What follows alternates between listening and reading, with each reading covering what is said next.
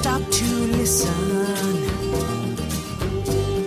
You can hear their hearts beating loud. Can't keep those California Indians down. Hello, everyone. You're listening to American Indian Airwaves Cowdy Radio. On today's program, COVID nineteen and community responses, impacts, and cultural health implications as we hear from indigenous community leaders throughout the region.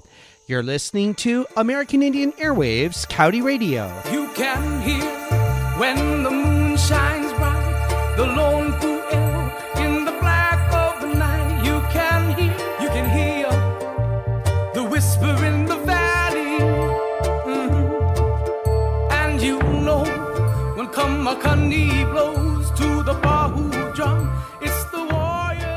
Welcome to the American Indian Airwaves, and we're going to discuss the issue of Mauna Kea and an update on Mauna Kea. First of all, please, Liko, won't you introduce yourself to the to our listeners? Okay, my name is Liko Martin, and I'm uh, kind of an infamous songwriter.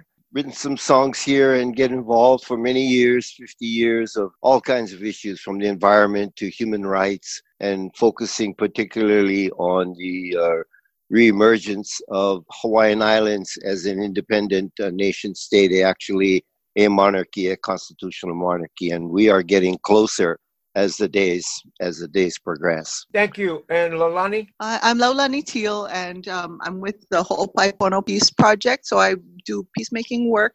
I also play music with Koliko here, and I'm I'm an artist and a cultural practitioner, and I work with Mauna Kea. I've worked with many of the issues surrounding Mauna Kea for about twenty-something years. Thank you very much. Why don't you tell our listeners a little bit of background of Mauna Kea, just in case they forgot about it. Explain what Mauna Kea is all about for our listeners, please. Well, Mauna Kea is the tallest mountain in Hawaii and in the Pacific. It is also the tallest mountain in the world when measure it from the bottom of the ocean.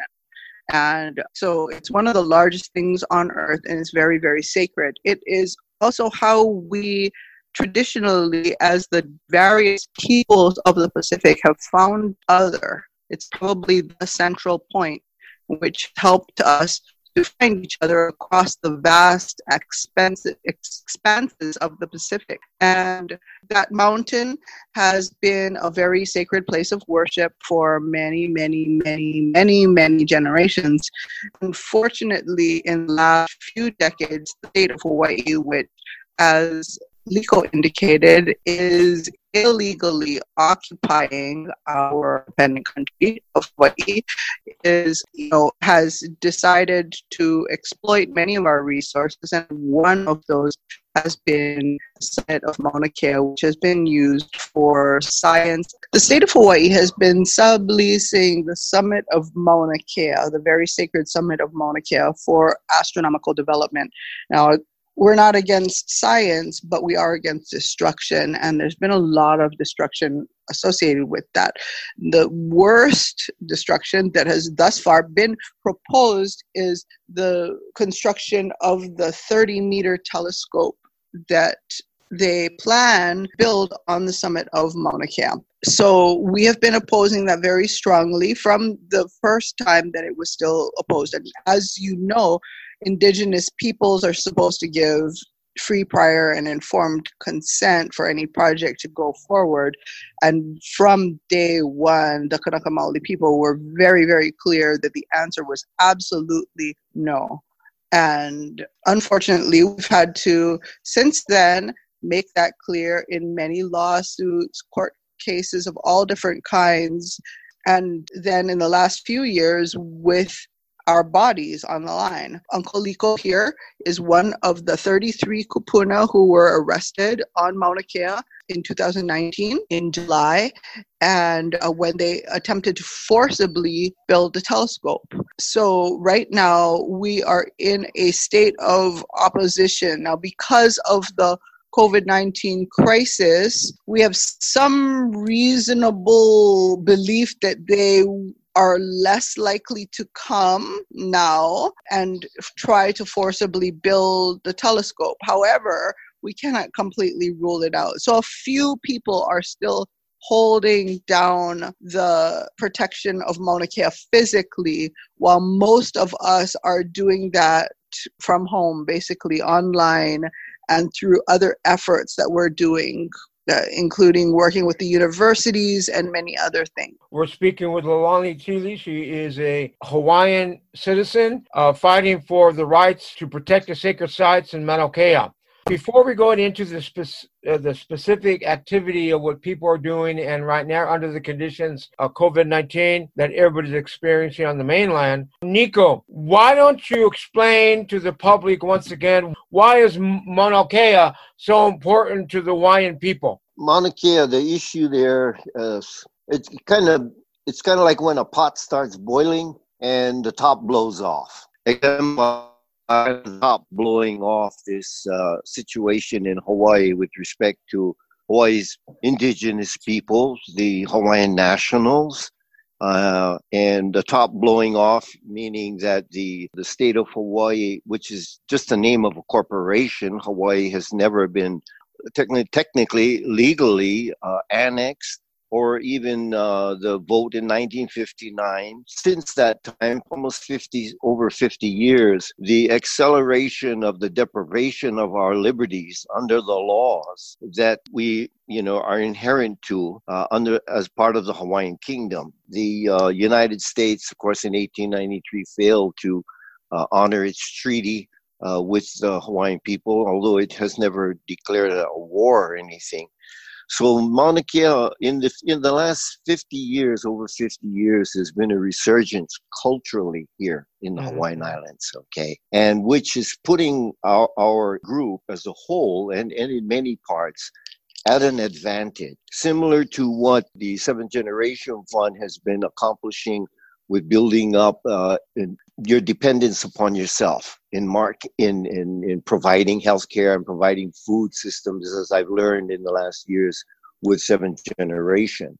So they should be, you know, holding their territory good, their sources of food, and it is it is really focusing on what we've been trying to say. Just don't Don't let us speak the language, because in my days, we weren't allowed to speak the language. You know, we need our land now. So as an example, taro, the production of taro, which is the clayum. If anybody's ever eaten taro chips, Granny Goose taro chips, that is the base uh, food for the Hawaiian people here, Polynesians, many people in the equatorial belt, you know. So now it's like the distribution this coming April twentieth, uh, Earth Day, for example. Some of the farmers, the younger farmers, and this younger generations who picked it up, they're going to make the seed, the huli, what we call the huli, the offshoot, just like a child coming from a from a parent, you know. They're going to make them available to people to start planting. I would imagine if you are a cultural uh, practitioner, Uh, you're going to be doing your weaving. You're going to be working on your canoes. Uh, you're going to be uh, basically uh, taking the opportunity to enhance your environment that in many cases has fallen by the wayside because being swept up in the whole technological, uh, I'd say the plight of the earth because of this tech, you know, everything that's happening. So it's a really advantageous point on that level. With respect to Mauna Kea, like Laulani said, you never know when they will strike. And from what we're seeing on the various islands, uh, some uh, mayors are, uh, they have curfews at night now. Over this weekend, Easter weekend, of course, there'll be big curfews, but curfews are being put in. Uh, access to beaches, though, for for fishing and things things like that have been pretty much shut down, unless you live in a very remote area that cannot be enforced. Okay, so it is affecting our, our natural way of living. And going forward, how we will be able to isolate and keep clean our communities is going to be the challenge. I just found out last night in Maui and Hana, as an example, a very isolated community of Hawaiian uh, Hawaiian stock there. It, it got infiltrated with the virus. They're actually, National Guard is be coming in and going to be locking down the entire area. And, of course, the testing, because here in Hawaii, we're kind of like way, way behind, Marcus, because there's, they're not testing. They're still allowing people to come in, flights, advertising for hotels in Waikiki. It's ridiculous, you know. They have not taken it seriously. So although our numbers are low right now, so, you know, it's up to us basically to do preventive measures. And, uh, of course, looking at in the near future, not too very fear, the availability of goods uh, will, uh, as as we know now across the across the globe, getting uh, the the food chain is kind of been disrupted. So be dependent more upon, as we were in the past in our culture, upon our planting in the land. Fortunately, here at Laulani's place, there's breadfruit trees and. And there's some taro in the ground, and it's in country setting, and um, you can do a little bit in a little space. In other words, home gardens, the victory gardens, like in World War Two. There were many gardens that just sprung up, and, and many of the cultures that who, who reside in Hawaii as a result of the plantation, some of them more strongly have have stood to those agricultural roots because they were all basically agrarian, came here. So anyway, that's our kind of situation. But Mauna Kea is the wild card, but it has blown the top off the legitimacy of a U S corporation coming in and replacing a Hawaiian monarchy, a constitutionally governed monarchy, and the people's will, interfering with the people's will to self-determine that and bring that back, because then instead of two laws on the land, you have one law that services all. And it was the laws of the Hawaiian kingdom were very strict with respect to protection of sacred places, protection of the resources. There was no such thing as diverting rivers and, and depriving people of their of their ability to survive, simply. Okay. So I hope that kind of gives a little bit of a of what, what's happening here in, in, in the island. Thank you very much, uh, Nico. It's been described by different individuals about the disease capitalism, about morbid, about the system that we live under uh, is, is taking advantage of the situation. A lot of corporations, uh, like in like in Canada, mm-hmm. the government gave the loan to a pipeline company in order to continue their work. And the information that I received so far was that a lot of the companies are beginning to construct and to creating and initiating activity within their staging areas within the pipeline of Canada, because now they got the money, they got the loan from the Canadian government. My question mm-hmm. to you, both of you, and starting with Laulani, with yourself, what's happening on the site itself? Are the people, did they disband from the location of the road? Uh, please describe to the public what's going on, specifically on the people that were the defenders of Mauna Kea. There are a small group of Kia'i, or protectors, who are still remaining on site at Mauna Kea to ensure that no construction attempts take place. You know, you would think that the governor of the state of Hawaii and the um, T M T itself would give that assurance, but no, they have not given any assurance that they will not proceed with construction, and they very well could, because we're seeing that elsewhere in Hawaii.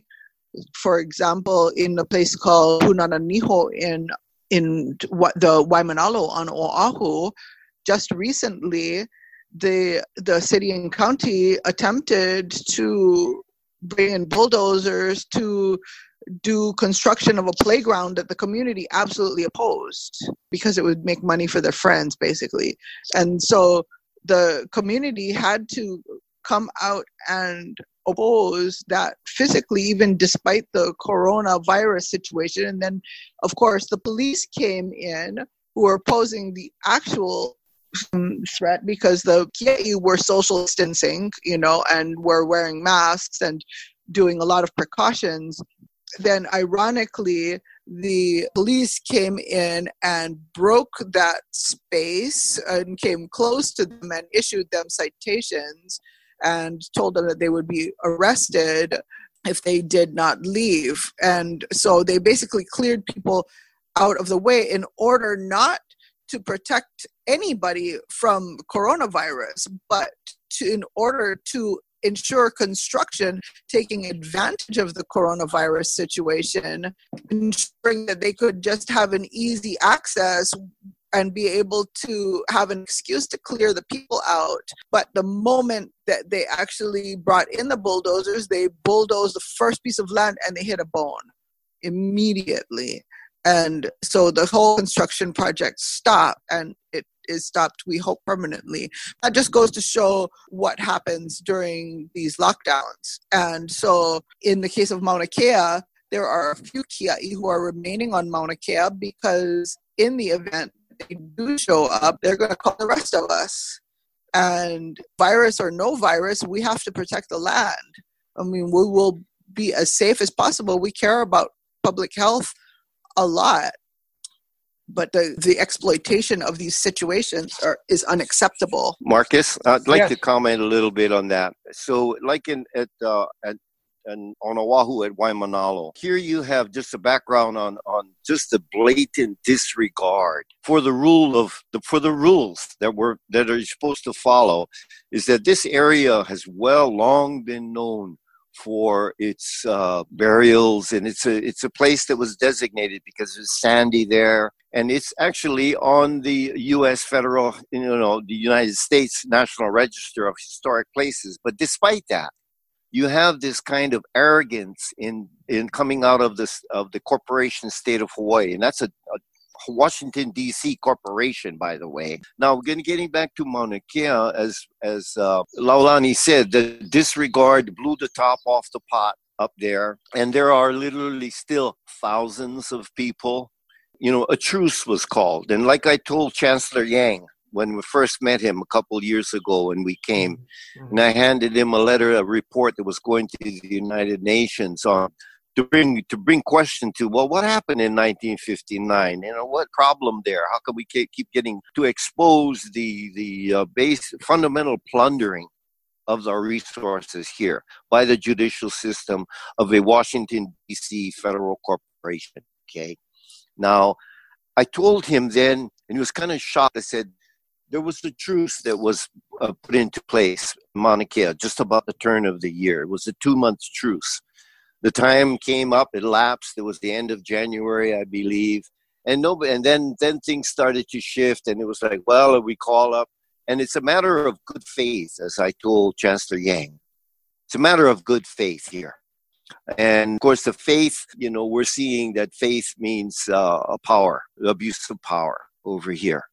And so it's to remain to be seen what they will actually do, and and how a response at this level, uh, you know, at, in conditions of, of our, uh, you know, whether or not they will proceed. I'm really glad that the last efforts of everyone at the at the Board of Regents, uh, Laulani went up there. I'm I'm still locked. I've got. Uh, I've still got a fish on the line in the courts. Courts, uh, the the court says, as again, the necessity of the courts to a certain degree, uh, very, you know, limited on the ground, but nevertheless, like what's the name from Seventh Generation? Uh, Arthur Manuel says, you know, it's a swamp. So we're in the swamp, and so it's like going to the swamp, checking my line. They're all tangled up in trying to semantically bring enough of a, so that state of Hawaii is good to go, that everything is good to go here, and they've they're they're really caught uh, the state of Hawaii and a lot of the players and the industries that have benefited from it. Okay, and one of them being the tourist industry.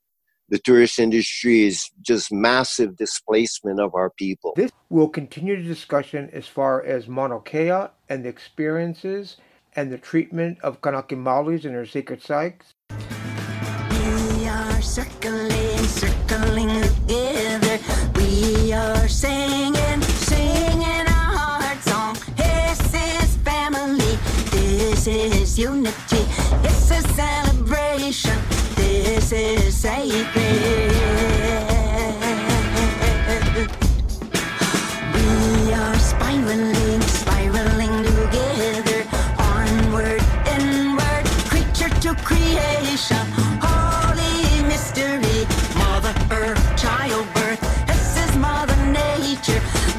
Circling,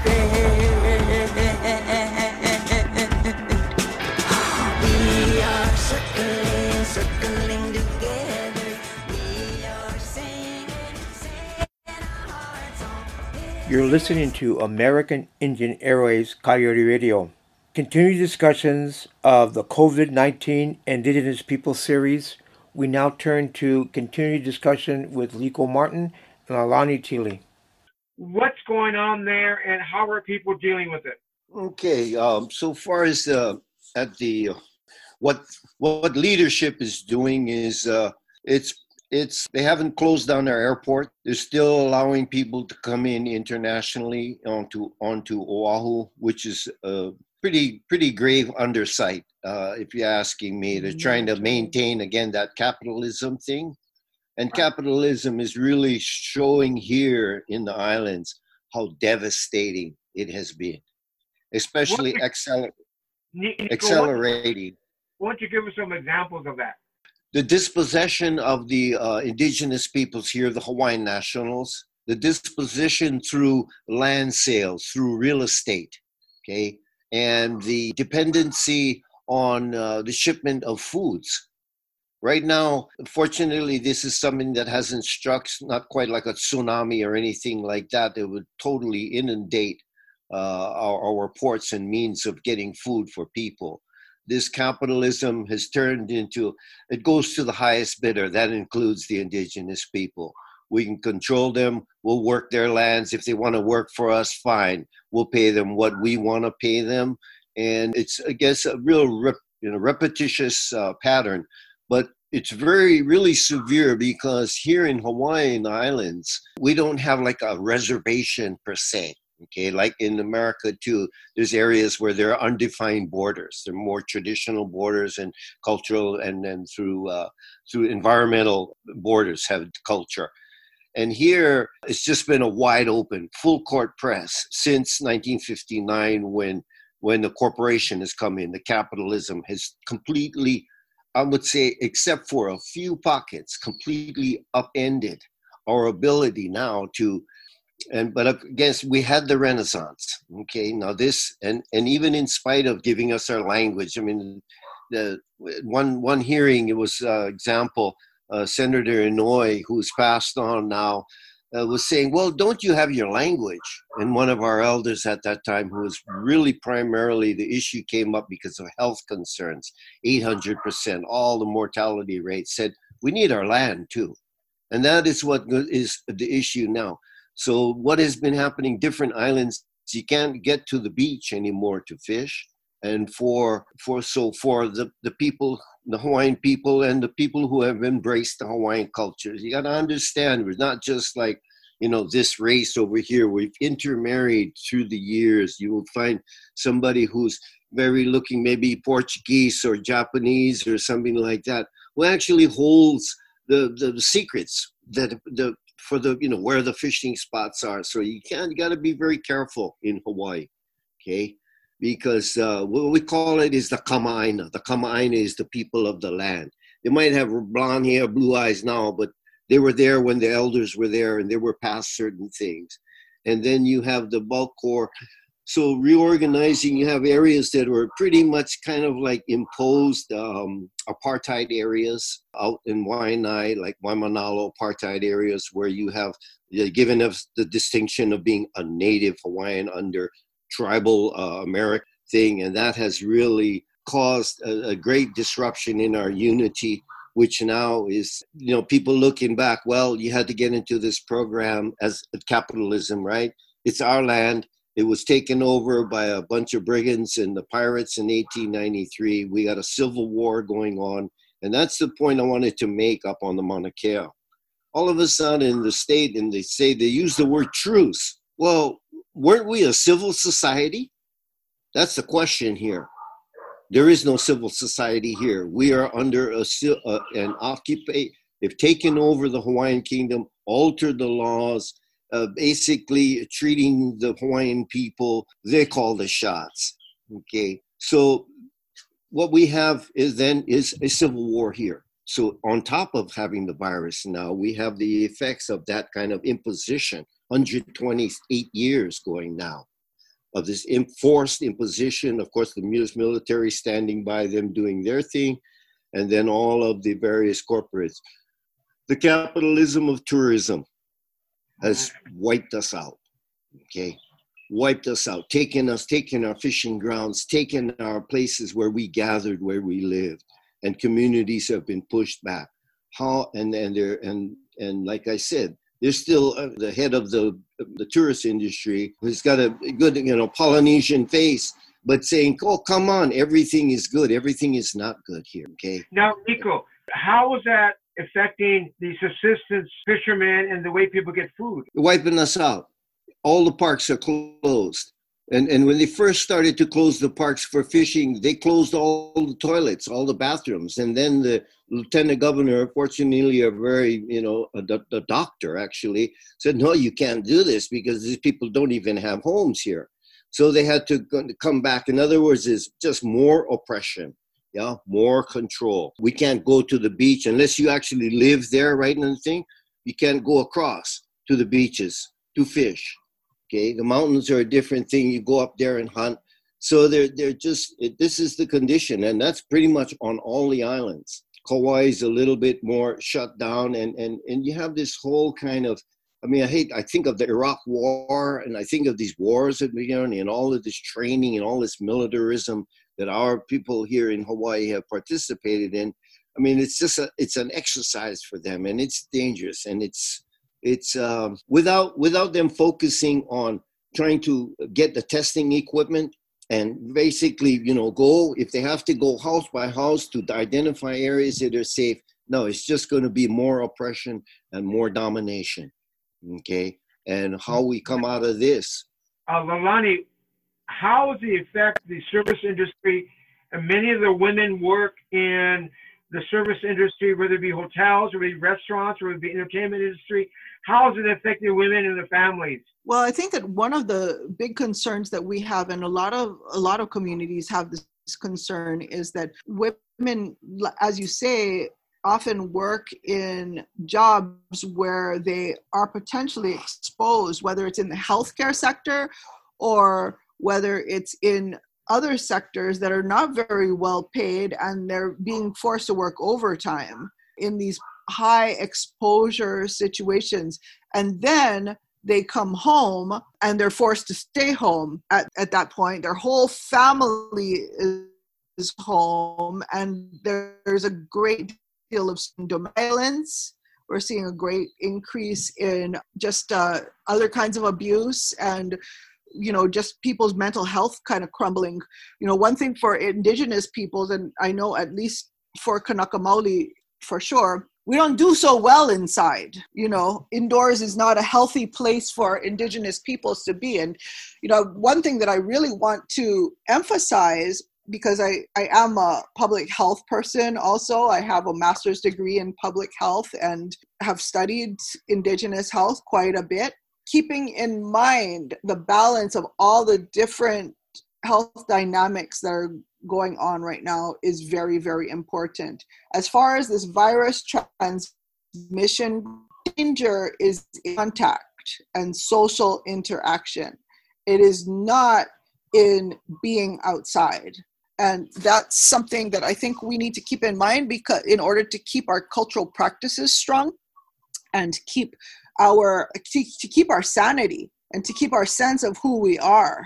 It does require being outdoors. You know, it requires being in that space where we can connect with our creator and with creation. That is part of us as indigenous peoples, and that in itself is not dangerous, and it does not pose a danger to anyone else either. And I think that people really, really need to understand that those cultural practices, whether they're fishing or working on the land or um, going to the mountains or whatever people may do individually, are not at all a threat. And in fact, now is a very good time for those things to continue being stuck indoors with a lot of people. For indigenous people especially, is a recipe for disaster. We don't do so good in enclosed spaces, and we have a couple hundred years or more in some cases of proving that that, that doesn't work very well for us. And those feelings of being trapped inside um, can stimulate historic trauma for a lot of people. For a lot of men, we're seeing definite historic trauma being stimulated by that feeling of being trapped indoors. And for, quite frankly, it's being taken out on women in a lot of cases, but it's basically due to the mental health kind of starting to crumble from the from being stuck inside. So, you know, my recommendation is people do need to go out, get air, you know, exercise their sovereignty to a safe degree, and um, and be who they are. That's that's very important in this. And at the same time, we've got to look at what's going on, you know, and we tar- talk about this disease capitalism. There's also disease militarism. And right now, as we speak, the United States military, which happens to be all around the island that I'm on right now, is continuing with its activities with very, very little restraint. And we have to remember that every battleship, every military vessel is every bit as bad as a cruise ship. We've, we know what happens on cruise ships. We know that they incubate viruses and cause a place where people, where a lot of people will catch it at once and then go out and spread it. And that's how it began to spread from the cruise ships, but it's also spreading from military vessels. And we don't have the information on that because they're not sharing the information on that. The one guy, you know, off the coast of Guam who, um, who chose to share that information was fired. That was one vessel. There are many, many, many more like it, and they're not sharing that information. Here in Hawaii, we're looking at an enormous military exercise called RIMPAC that they do every two years, where they bring soldiers and sailors from thirty-two countries, thirty-two massive military powers around the world, come here to Hawaii every two years in order to do training exercises, in other words, to blow up our land and our waters, to explode bombs and to do other things. They're planning to do that. They've they've been very clear. They're not canceling it this year. And that happens in June. So certainly the risk, even if this subsides, the risk is will not be gone by then. But they're very set in this militarism. They've made it very clear that their priority is still making a big body and showing that showing that they're tough to the world, because right now America's getting hit so hard and is um, and is in a weakened state. You're listening to the American Indian Airways Conversations with Liko Martin and Laulani Teale on our special COVID nineteen Indigenous People series. And finally, concluding remarks with Liko Martin and Laulani Teale. It's like a push lawnmower, you know, a push lawnmower. And a push lawnmower, a real good one, cuts on the push and it also cuts on the pull. And it's an art, cutting both ways, okay? And what came to me as I was out in the yard today, in this time that we had in this beautiful time, is that we have, in my experience, in my life, in my life, I'm seventy-four, this year I'll be seventy-five. I am witnessing the two coinciding prophecies. One which is very familiar. In other words, this is our connection. Why Mauna Kea? Why the people of Hawaii as the people of the Pacific? Why? Kanaka Maoli is one. Because we are the true people. We call it indigenous people, maybe in our language, the Kanaka Maoli of the land. You are the Kanaka Maoli, the people who are true to the land, to the environment, to the natural law. Okay, so I consider you Kanaka. And the two coinciding prophecies, one of which is known in Indian country, is portrayed on Prophecy Rock up in Hopi land.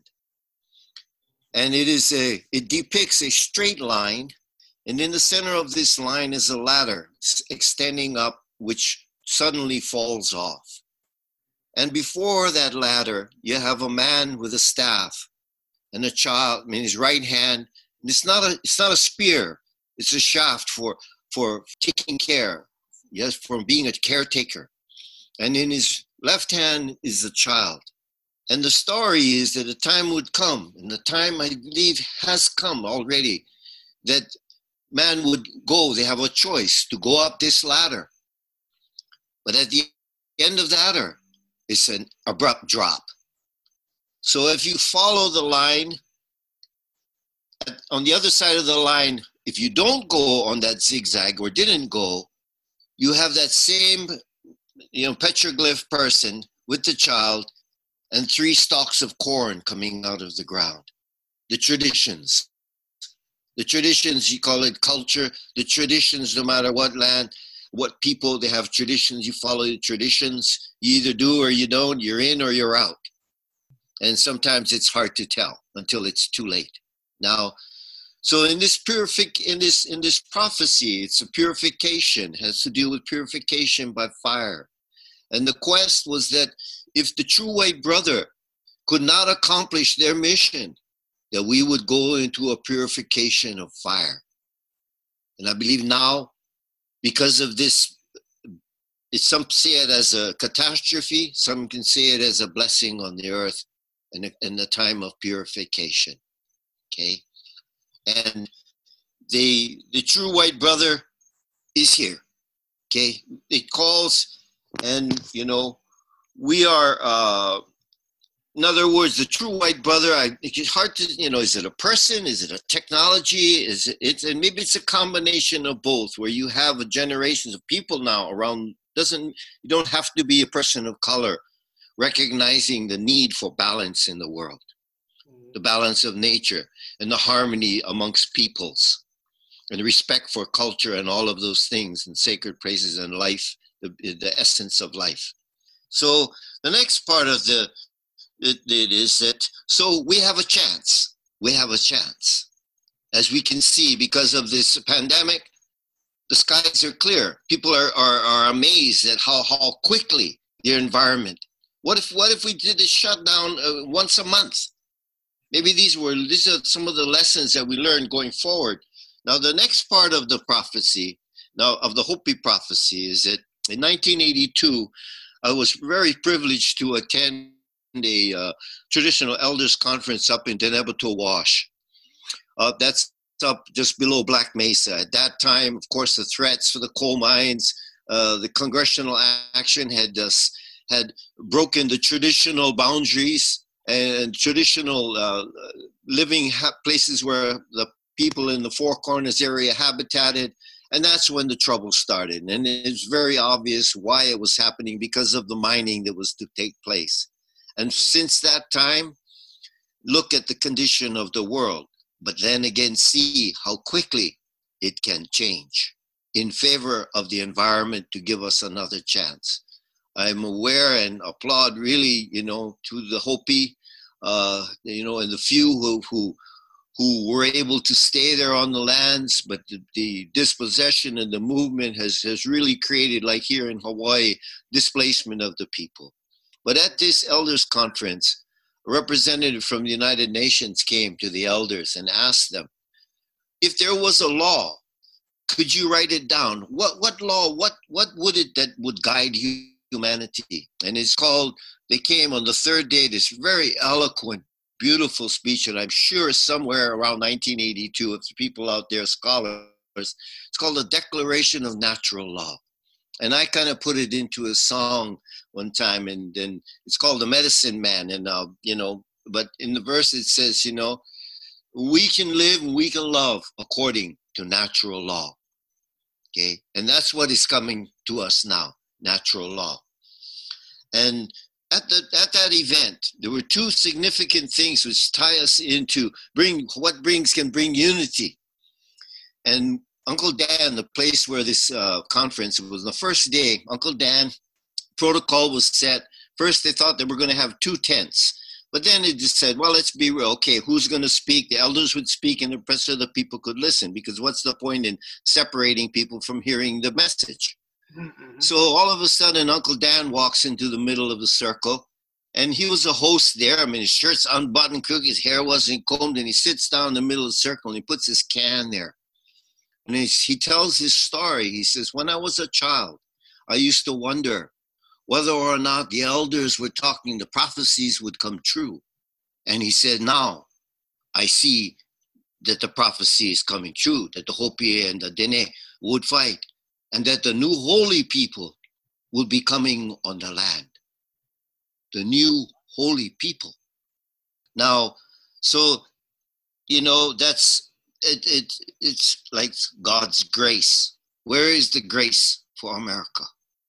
Okay, the land that's known as America. So the connection to Hawaii is that in nineteen seventy-eight, uh, after a storm, the Hopi sent a messenger and they asked, do you remember us? I personally took back one of the stones that they sent to say, yes, tell us the story. We, tell us what we are supposed to remember, but we're here. And what they told us on December thirtieth, nineteen seventy-eight, as I, my family and I were up in Hopi on Christmas Eve, okay, just about New Year's, they said, they called the people of Hawaii, the Hawaiians, grandfather. And one by one, the elders came into the room and they brought these scrolls. And I had to read these scrolls. And they were to let grandfather know that they were faithful to the arrangement that was made, whenever that arrangement was made, how, what millennium, in what age it was made. And that they are our family, but we are grandfather. And then as I told them the story of the storm and, and this, and I, one by one, they came up. And I mean, not to demean the elders, but boy, you know, you look at a wax museum, there were just, you could see the age and the, the, the dignity that they carried. All the clans, Snake Clan, they had all these various clans. They are no longer alive. So when I began to tell them about the storm, they all started talking to each other. And I asked the interpreter, did I say something wrong? And she said, no. The language that they were hearing was the Hopi language, was the old language of the Hopi. And the, what they were saying was, it reminded them of the time of the prophecy. Okay. Now Mao is no longer alive, and the prophecy would mean that if true white brother failed, the, tra the traditional, the real traditions of the Hopi and the traditionalists will go and return to Kawestame.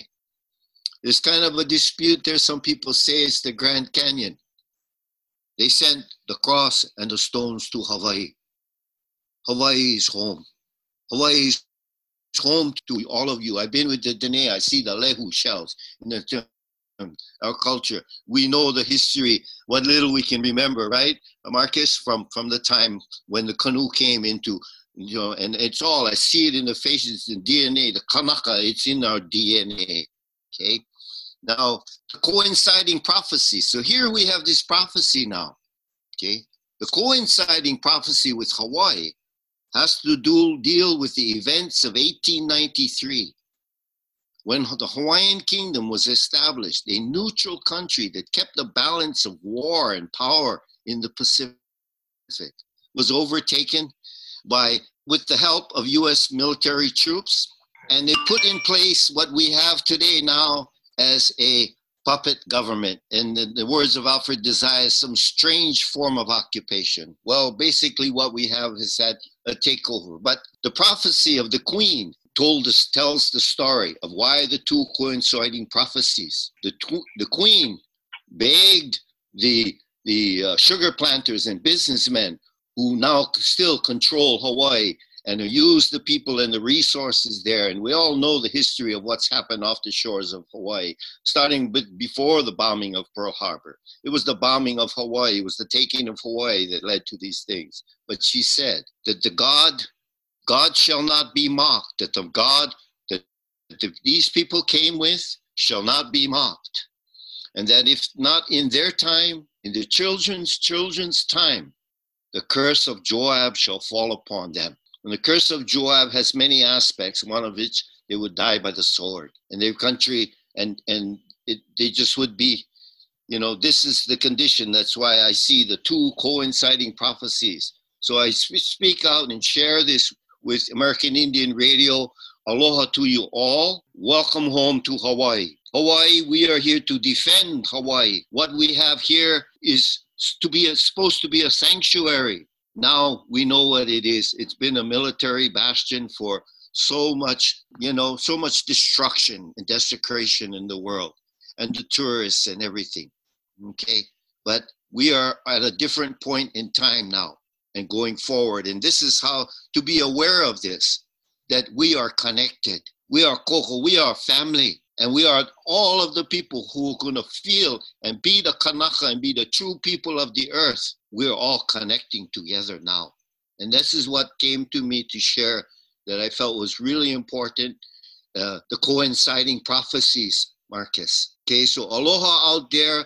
I've taken a lot of time and I want to just let Laulani speak to you, and I look forward to you. Uh, uh, so we do you have quarantine places there? Is there somebody like me showed up? And I guess that's what you have to have now, huh? But I yeah. miss you folks. Yeah. I look forward to, to returning to the land of which gave, and the people who gave sanctuary to my family who uh, immigrated from Europe many, many years ago, my father, in my mother's land. My loyalty is always there, and from my father's country and the people there, that you would become aware of this and restore and lift the curse. Lift this thing up, okay? So anyway, it's been a great to see you, uh, sharing again on American Indian Airwaves. Aloha to you all. Look forward to uh, the next uh, meeting that we have. And we are one. Oni pa'anga. Stand fast. Take care of each other. And, um, you know, be careful and take care. Thank you very much. Those are very profound words.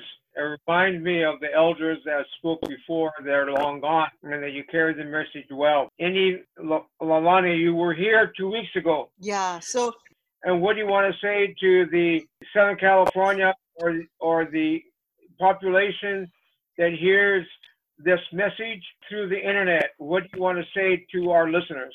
Well, first of all, I'd really like to thank the people of California, like you, Marcus, who've been putting the pressure on the University of California, um, not go ahead with the thirty meter telescope on Mauna Kea. And that has been really, really crucial. I think that we're very close to them potentially, hopefully, turning around based on the pressure that has come from the students and the indigenous people, such as yourself, you know, and other indigenous leaders that are around these other campuses of the University of California. And the general people there really, really put great pressure on those that are holding the power to be partners in this thirty meter telescope, you know. So I think that the thing about this situation with COVID nineteen is that it's really brought us all to a very humble reality in a lot of ways. Um, it's made people think about what really matters. And not to say that science doesn't really matter, but when you have a science that people don't want because it involves destruction, because it involves crazy amounts of money, because it involves um, exploitation of this earth that we need to sustain, and whatever happens, you know, come what may, we need the earth. So I think that this situation has really brought that light of truth to that situation. And um, for sure, the people of California, the students, the indigenous people, the regular people have really put a lot of great pressure on the University of California, on the Gordon and Betty Moore Foundation, on all of the California partners. And I believe that if we can keep that pressure on through all of this, that we will be able to turn this around. So that pressure needs to continue for the University of California. It needs to continue for the California Institute of Technology, who is a very major partner, who is very set on building the T M T on Mauna Kea. Pressure to the Gordon and Betty Moore Foundation, you know, who have an ecological mandate. So it's very ironic that they are funding a telescope that destroys such an incredibly indigenous site. So just keeping that pressure on, and um, as Liko's connected, it's very, very important. One of the things that we are working on here, that our P is, is working on, is facilitating a bit of a, a platform for us to do a more formal of each other as the legitimate spokespeople for the earth. In many ways, the legit governance of these lands. You know, right. We have these things called states, and we have these things called federal governments and city governments. Really, the indigenous people never give up the governance of these lands. And really, the indigenous peoples would do a really good job right about now, taking care of the people, ensuring that the resources are protected, making sure that everything works in difficult times and in good times, and um, that it all balances out, not to oppress anybody, you know, to let people have decision-making power, but to make sure that those things stay in the realm of what is right and what is good for everyone. And so that's one thing that we're really working on, is the recognition of the indigenous peoples everywhere as that legitimate governance, whether they're recognized by the occupying government or not. We need to recognize one another.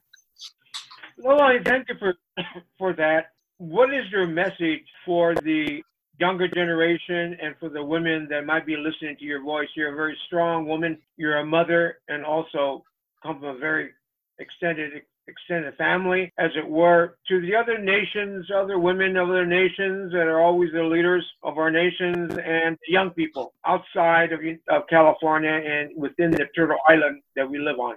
For the young people, for the young people, do not be afraid of yourselves. You have great power and inspiration within you that's been held back, and the time is coming for that to really come forward in a powerful way.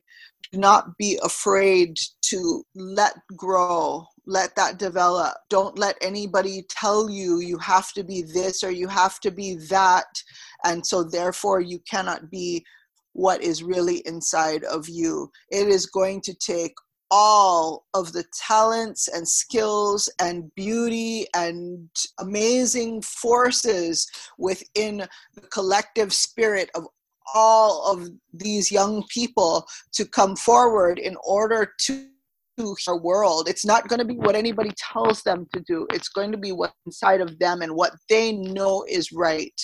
And that's my message to the young people, is don't be afraid, don't be held back, just keep going. You know what's right, stay on it, and we believe in you. So that's my message to the young people. My message to the to the women is that we are coming into a time where matriarchal order is going to be very important. And I'm not saying that women should oppress anybody else. I'm not saying that that all genders aren't important, but I do, do think that restoring that balance with the land and with the idea of having the aunties in the communities. I mean, in a really simple way, if we look at this COVID nineteen situation, it's a great example, right?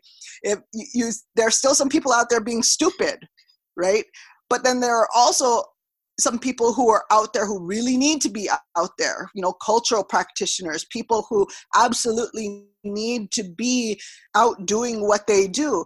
But the problem is that the police, current governments, they can't tell the difference between people being stupid and people who are, you know, doing very important work. But I'll tell you what, an auntie, an indigenous auntie can absolutely tell the difference. And all she's got to do is show up to um, think about how to reinstate those kinds of powers that are very important for our communities, because there are things that those matriarchal forces can do that that nobody else can do, just as there are things that our men can do that nobody else can do. And we need all of those forces to be working together to rebuild something that really works for everybody. This concludes our COVID nineteen and Indigenous Peoples series. This interview was done on the twelfth of April, two thousand twenty. Thank you from the American Indian Airways Collective, Larry Smith, Fabiana Hirsch-Dubin, and Marcus Lopez. And thank you to Liko Martin, Laulani Teale, Kopa Aina, Buffy Saint Marie, Aragon Star, and to you, the listeners.